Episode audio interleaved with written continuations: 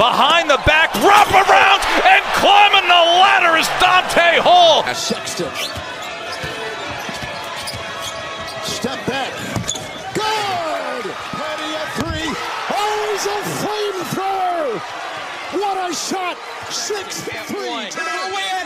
It's good! It's good! It's good! Collin Sexton made the floater. They'll review it, but mercy! Collin Sexton may have saved the season. Tigers set to trigger it in. Smart gets it into Watford, threw it away. He'll run it down to the back court. Hugh will take it to the top of the arc. Watford three at the buzzer, blocked by Herb. The putback, no. The buzzer sounds, and Bama hangs on. Oh my goodness! Welcome in, everyone, to another episode of the Double Dribble Podcast. As always, I'm your host, Jordan Harper, head basketball analyst at Tide Illustrated, uh, part of the Rivals Network. You can find me on Twitter at HarperNation24. What a game. I'm going to be recapping the huge win that Alabama just had over number eight Auburn at home, 79 to 75, in what was a thriller of a game. Just great basketball for the most part. There was a lot of ugly moments for both teams throughout the game, but I'm going to break down the box score, break down everything to where I think Alabama, what went right for Alabama, what went wrong. Um, just kind of give you the ebbs and flows of the game. If you if you weren't if you're living under a rock and weren't able to watch it, I'm sure most of most of you that are listening to this did watch it and just coming for you know my feedback or just excited and listening to anything you can um, about this game. So Alabama's coming off a huge loss to Tennessee on the road. Now, I called it an outlier loss, um, similar to the one of Oklahoma last year, where they lost by nearly 20 there. Um, and it really didn't phase Alabama moving forward. It actually woke them up, it seemed like, moving the rest of that season. And you know how this season ended. Well, this Tennessee loss, albeit it is a conference loss, and it kind of hurts a little worse because it does affect standings, tiebreakers, things like that. Tennessee does come to Tuscaloosa later this year, so they could always get their um, revenge. But with it being a conference game, it always means more. So coming off that brutal 20 point beatdown, which it, it could have been 30 if they wanted to, you didn't know how Alabama was going to respond against a really good Auburn team coming in that albeit I said before that they really haven't been tested all season. They played one tough game, I feel like, against Baylor, and they played really well in it. It was back in November, I believe it was their first game of the season. And they ended up losing by one. They had the lead late, couldn't hit free throws, gave up some big shots, and ended up losing. So they do not have a single quad one win on the season. They've lost to Baylor, they've lost at Alabama, and they've lost two Appalachian State, so they're 0 3 in quad, you know, quad one quad one games. So Alabama moves to three and four overall in quad one games. That's going to be huge for Alabama moving forward because they really needed another win that wasn't Indiana State at home, which I'm not sure they'll stay in the top 30 the rest of the season and then at Mississippi State, which is a very solid win. Mississippi State looks solid. They think they'll make the tournament, but you needed that marquee win on the national scale to kind of say, "Hey, Alabama's still there." Because right now, you know, you you got Alabama that's thirteen and six now. The record doesn't blow you away. They are five and one in the SEC, which I think is probably the second best conference in America behind the Big Twelve. So it's going to open some eyes for a lot of a lot of people, and I feel like in the meaningless and let me emphasize emphasize meaningless AP poll, I could see Alabama being ranked next week um, if they beat LSU at home. But the, kind of diving into this game, it started out horrible for Alabama. They started out, I believe it was 16 to 8. They, they were down by eight points early on. Alabama couldn't hit anything. The lights went out at the beginning of the game after Johni Broome hit a three, which probably surprised the electricity in the building and just went out. And then you had like probably a five or 10 minute delay, got back, and then Auburn went up six to nothing early. And they ended up ballooning that lead to 16 to 8. And then Rylan Griffin, who made a surprise appearance on the bench giving up his starting spot to Latrell Wrightsell Jr., who had a really good game as well. Came off the bench, hit three threes in a row. I mean, just a spark plug off the bench to end up giving Alabama a 17 to 16 lead and a lead that I don't think Alabama gave up the rest of the first half. And they ended up ballooning their lead all the way to 44 to 30 at halftime. And that's where you thought, you know, Alabama fans were starting to celebrate a little prematurely. I felt like I was probably one of them that was, you know, Alabama was rolling. Auburn couldn't hit the, I mean, they started one of 10 from three in the first half. Alabama's defense was playing surprisingly well, and they were starting to hit threes. So you thought Alabama was just going to run them out of the gym and punk them. Well, you knew it wasn't going to be that easy in the end. Um, you know, Al- Auburn was going to make a run. They were going to fight. They weren't going to lay down. They're number eight in the country for a reason. They haven't lost but three or two games before tonight. And Auburn ended up taking the lead late in the game, I think, with five minutes left. And they were kind of seesawing back and forth um, with the leads. Auburn went on a big run, ended up outscoring Alabama 45 to 35 in the second half. And it seemed like Alabama just couldn't score in the second half. They went the first four minutes of the second half scoreless. And honestly, it could have been probably a, a lot closer game earlier in the second half because Auburn really wasn't hitting everything. Alabama was missing layup after layup after layup at the rim but Auburn really wasn't lighting the you know lighting the scoreboard up in the first in the the start of the second half. So it could have been a lot worse, but Auburn did enough to chip away, chip away, and end up making it a, basically a three point game, seesawing back and forth for the final eight or nine minutes of the game.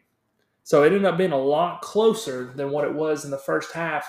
And a large part of that had to do with Alabama's shooting and inability to finish at the rim, which has been a problem with for Alabama this year is finishing at the rim majority of the time.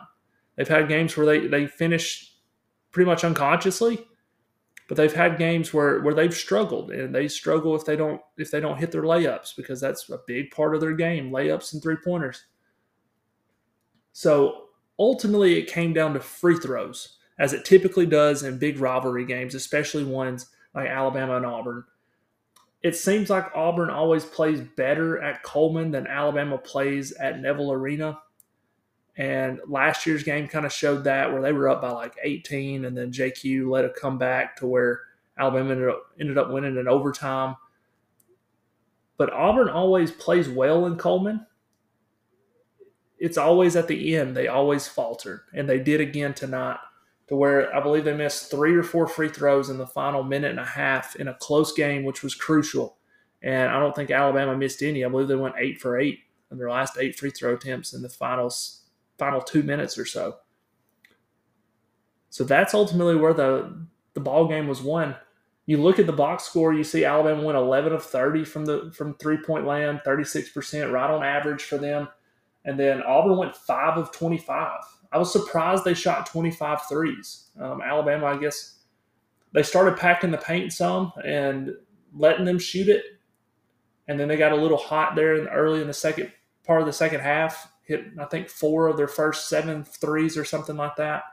And they kind of had to stretch it out a little bit, start guarding the perimeter a little bit more. And then that's when Johni Broome went to work. Johni Broome finished the game with 25 points, 14 rebounds, and five blocks. He was an animal, an animal against Alabama, and you really didn't have anybody that could stop him. Grant Nelson tried, Nick Pringle tried, Mohamed McGee tried. It didn't matter. Johni Broome was going to score, and they left him out for a, an extended amount of time late in the second half. I was very surprised. I believe it was probably about a four minute rest, and Auburn held their own. Uh, Alabama really could have extended that lead a little bit more from they extended it from one to five before Johni Broome came back in. But Alabama ultimately weathered the storm, weathered the furious comeback by Auburn, and it showed a lot of mental toughness and, and physical toughness as well to play a physical team like Auburn and still put up nearly 80 points while only shooting 38% from the field. Only shot 38% that is not good. especially at home. Especially at home. And coming off of the big loss at Tennessee where they couldn't score there either, it was it would have been easy for them to say, well, they're the number eight team in the country. We kind of thought that this might happen and just fold, but they didn't. They fought and they showed that they can close games, big games. And that's something that Nate Oats has been wondering about this team is it are they a team that doesn't fold late in games? Well, they showed tonight they are not. Or at least they're they're moving towards being that team. They just have to do it more on a more consistent basis. Now you hope that they, they're not in close games every game, every every night. You hope they're blowing teams out or putting in the walk-ons at the last last two or three minutes. But in the SEC and in conference play, that doesn't happen. You're going to have close games, especially on the road. You you want to see this type of performance from your team late in the game. So, kind of diving a little bit deeper, um, Alabama actually beat Auburn on the boards 46 to 41 overall. You knew that Auburn would have the edge in blocks. Um, Johni Broome is a monster rim protector. Had Auburn had 10 blocks to Alabama's three. Auburn dominated the paint 38 to 30. Um, fouls were pretty even 20 to 19. The big disparity obviously was Alabama 11 threes to Auburn's five. Now, I, I, mentioned before, Auburn is not a good shooting team. If you force them to mid range or out, they're going to miss a lot more than they make. And they were making really tough shots early in the game. But as the game went down or wore down, the players wore down and their legs came out from under them, and they weren't able to weren't able to make those tough shots later on. So that was the big the big disparity. Everything else is pretty close to each other. It's just the 11 threes to 5. That's a plus 18 in the box score in one category. Free throws, Auburn was 14 of 18, Alabama was 16 of 19. But Alabama made them at the at crunch time at the end when you needed needed to make them the most.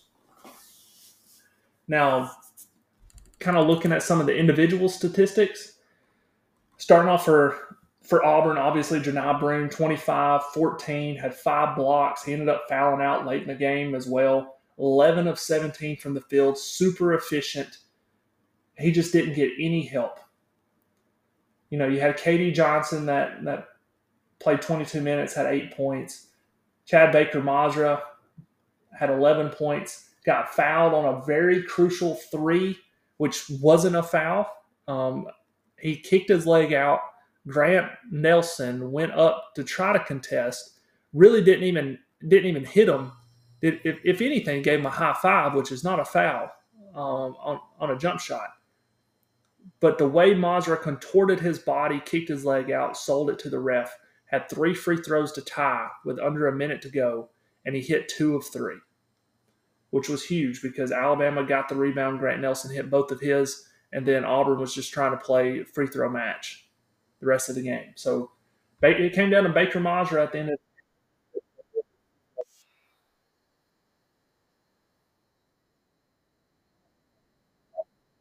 starting lineup was ugly for Auburn. Chris Moore only had three points and he only played 10 minutes and he, he was terrible. Um, Jaylin Williams had a bad game, three of nine shooting. He did have 11 boards, so he was a monster there, only seven points.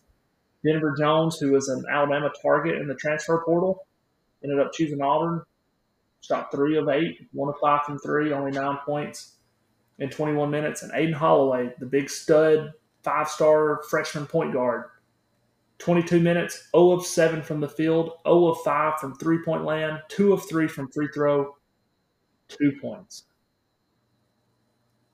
This is why I don't believe in Auburn come March. You have to have a competent, really good backcourt if you're going to make it deep in the March. You can't rely on one big man. You saw what happened to Purdue last year. Zach Edey had a great game, but the guards around them did not. And they fell to a 16 seed. Auburn will not go far in March as long as Aden Holloway and Denver Jones are playing this bad. Just won't. That's just how March is. And they haven't been tested in the SEC yet. They did not. They played well enough to win, but ultimately they did not. They did not. Going over to the Alabama side, you had four guys that really carried the load for Alabama. Mark Sears wasn't incredibly efficient, only one of five from three, nine of 21 overall, but he did have 22 points, eight assists uh, to five turnovers. He did turn it over a lot, was very, he, he was just careless with the ball a lot. And, you, you know, we've come to become accustomed to that with Mark, to where he's averaging a little over three turnovers a game right now. But it kind of is masked by his pure scoring ability, to where he, he scores 20 a night on average 20 plus in SEC play. But when he dishes out eight assists, has five rebounds, three steals, I mean, he does everything outside of turning the ball over that just impacts the game so much. So that's why you don't really look at it, look at his turnovers as much as you do the other facets of his of his game. Rylan Griffin is one guy that really kept Alabama in the game early on off the bench. He did play 31 minutes, so he played his normal allotment of minutes coming off the bench scored 17 points, seven rebounds, five of 10 from three. So he had nearly half the threes that Alabama had overall. Latrell Wrightsell had 14 points in the start lineup. He played 33 minutes. I was very impressed with Latrell because he typically only plays 22, 25 minutes a game off the bench. He makes a big impact. And I think, you know, I saw in the presser after the game that apparently Jahvon Quinerly came to Rylan Griffin about coming off the bench, or Rylan went to Jahvon Quinerly, sorry, about coming off the bench. And he might have suggested to, to Coach Nate Oats, hey, let me come off the bench. I want to be a you know a bench scorer. And it worked out really well. But Latrell Wrightsell had a good spot in the starting lineup. As one of the smaller guards on the team, he had nine rebounds.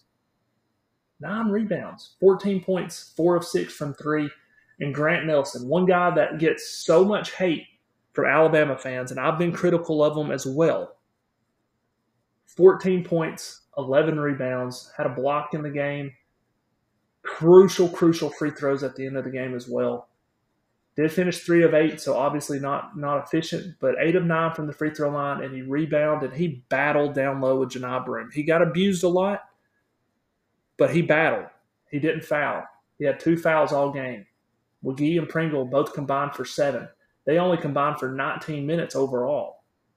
Jarin Stevenson played more than both combined at 23 minutes, scoring six points.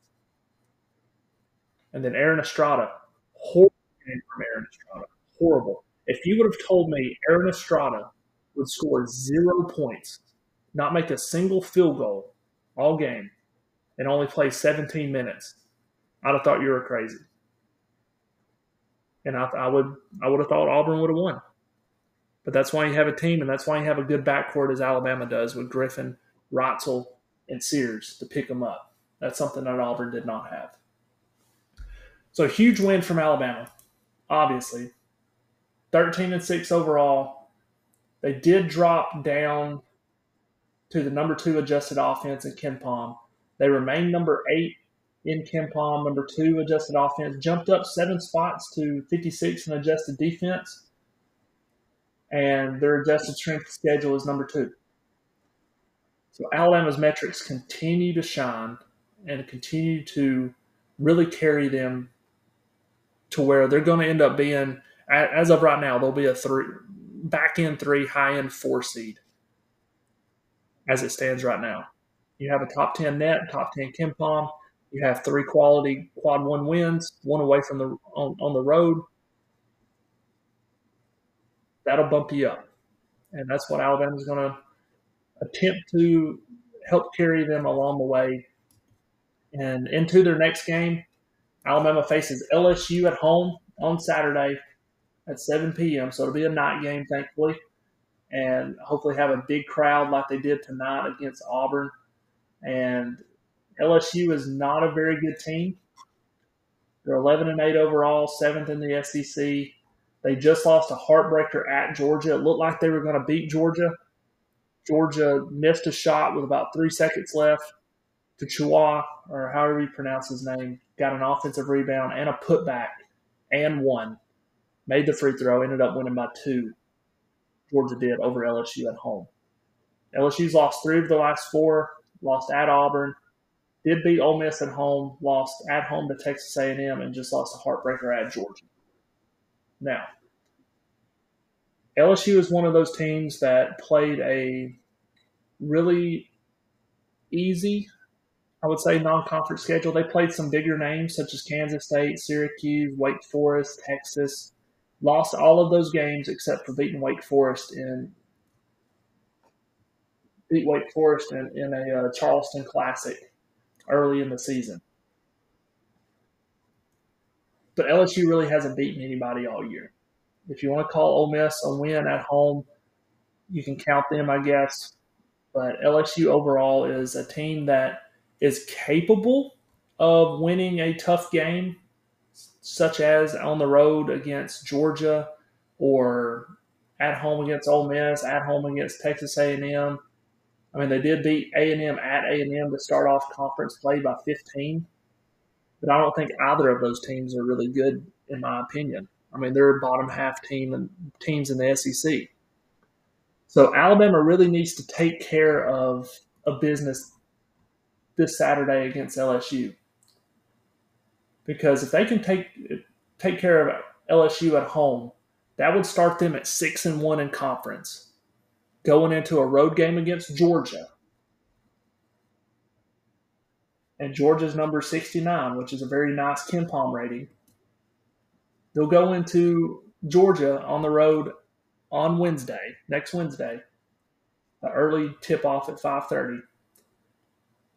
You beat LSU, you go into Georgia and you win, which would be a quad one win by the way, so that would make it 4 and then you beat Mississippi State at home,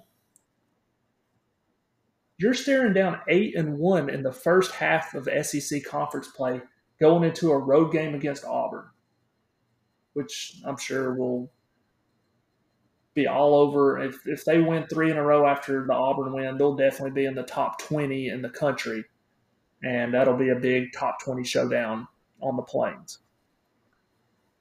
But I mean, I'm just going to kind of do a quick run here. Alabama's five and one, um, five and one in conference right now. You you can't assume any wins in conference, so you know disclaimer there. But you beat LSU at home, which you should be pretty heavily double digit favorites. Make it six and one at Georgia. You're probably still going to be favored slightly in that game, even though Georgia's overall high in the SEC standings. But I'm still not a huge believer in them beat Georgia, seven and one. At or at home against Mississippi State, should win that game, eight and one. Say you lose to Auburn, eight and two in the first ten games. You have LSU on the road, at home against A and M in Florida, both very winnable games. At Kentucky, tall task. At Ole Miss, winnable. Home against Tennessee, winnable. At Florida, winnable.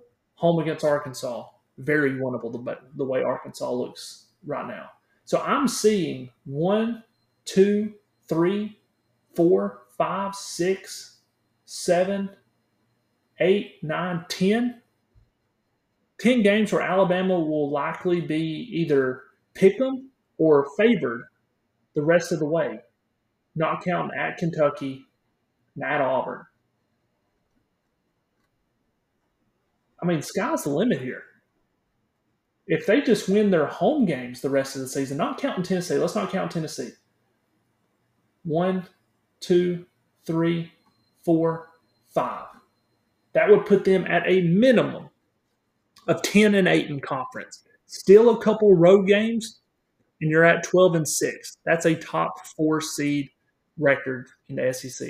That is that would be perfect for Alabama to finish 12 and 6 or better get a top four seed, double bye in the SEC tournament. That would likely lock up a top four ish seed, top fifth or higher seed in the NCAA tournament for sure.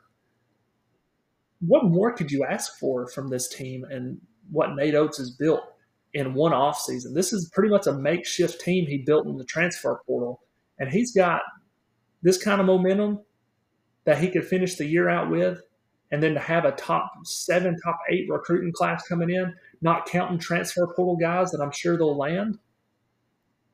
Incredible start to the conference play. I don't want to get too far ahead, but it's it's exciting times to where you can look ahead and kind of see what what could transpire, and you're you're just seeing as like a five or a six floor, seat floor for the NCAA tournament mid or near the end of January every single season, it seems like, under Nate Oats. And it's just refreshing. It, get, it makes you excited as an Alabama fan. And obviously, winning helps too. So after losing three in a row in the gauntlet in December, they've won seven of their last eight, going into LSU on the, at home on Saturday night at 7 p.m. on ESPN. So it'll be another ESPN broadcast game as well. I don't have any recruiting news to kind of follow up on. I, I finished up with Mikel Brown um, last week. Great kid. I think Alabama has a great chance to land him, and if he reclassifies, it's just going to add to the top 10 class they already have.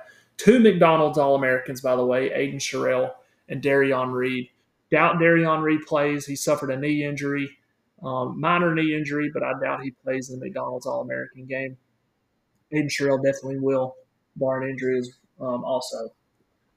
So that's really wrapping up this show. I appreciate everyone to listen all the way through and to listen again. Um, all my faithful listeners, I appreciate you. Uh, you're what keeps me going.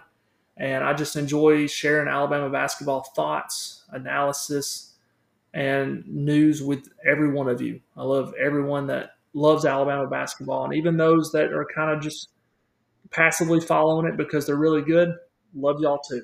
Um, all four fans getting into Alabama basketball or basketball in period. It's, it's a great game.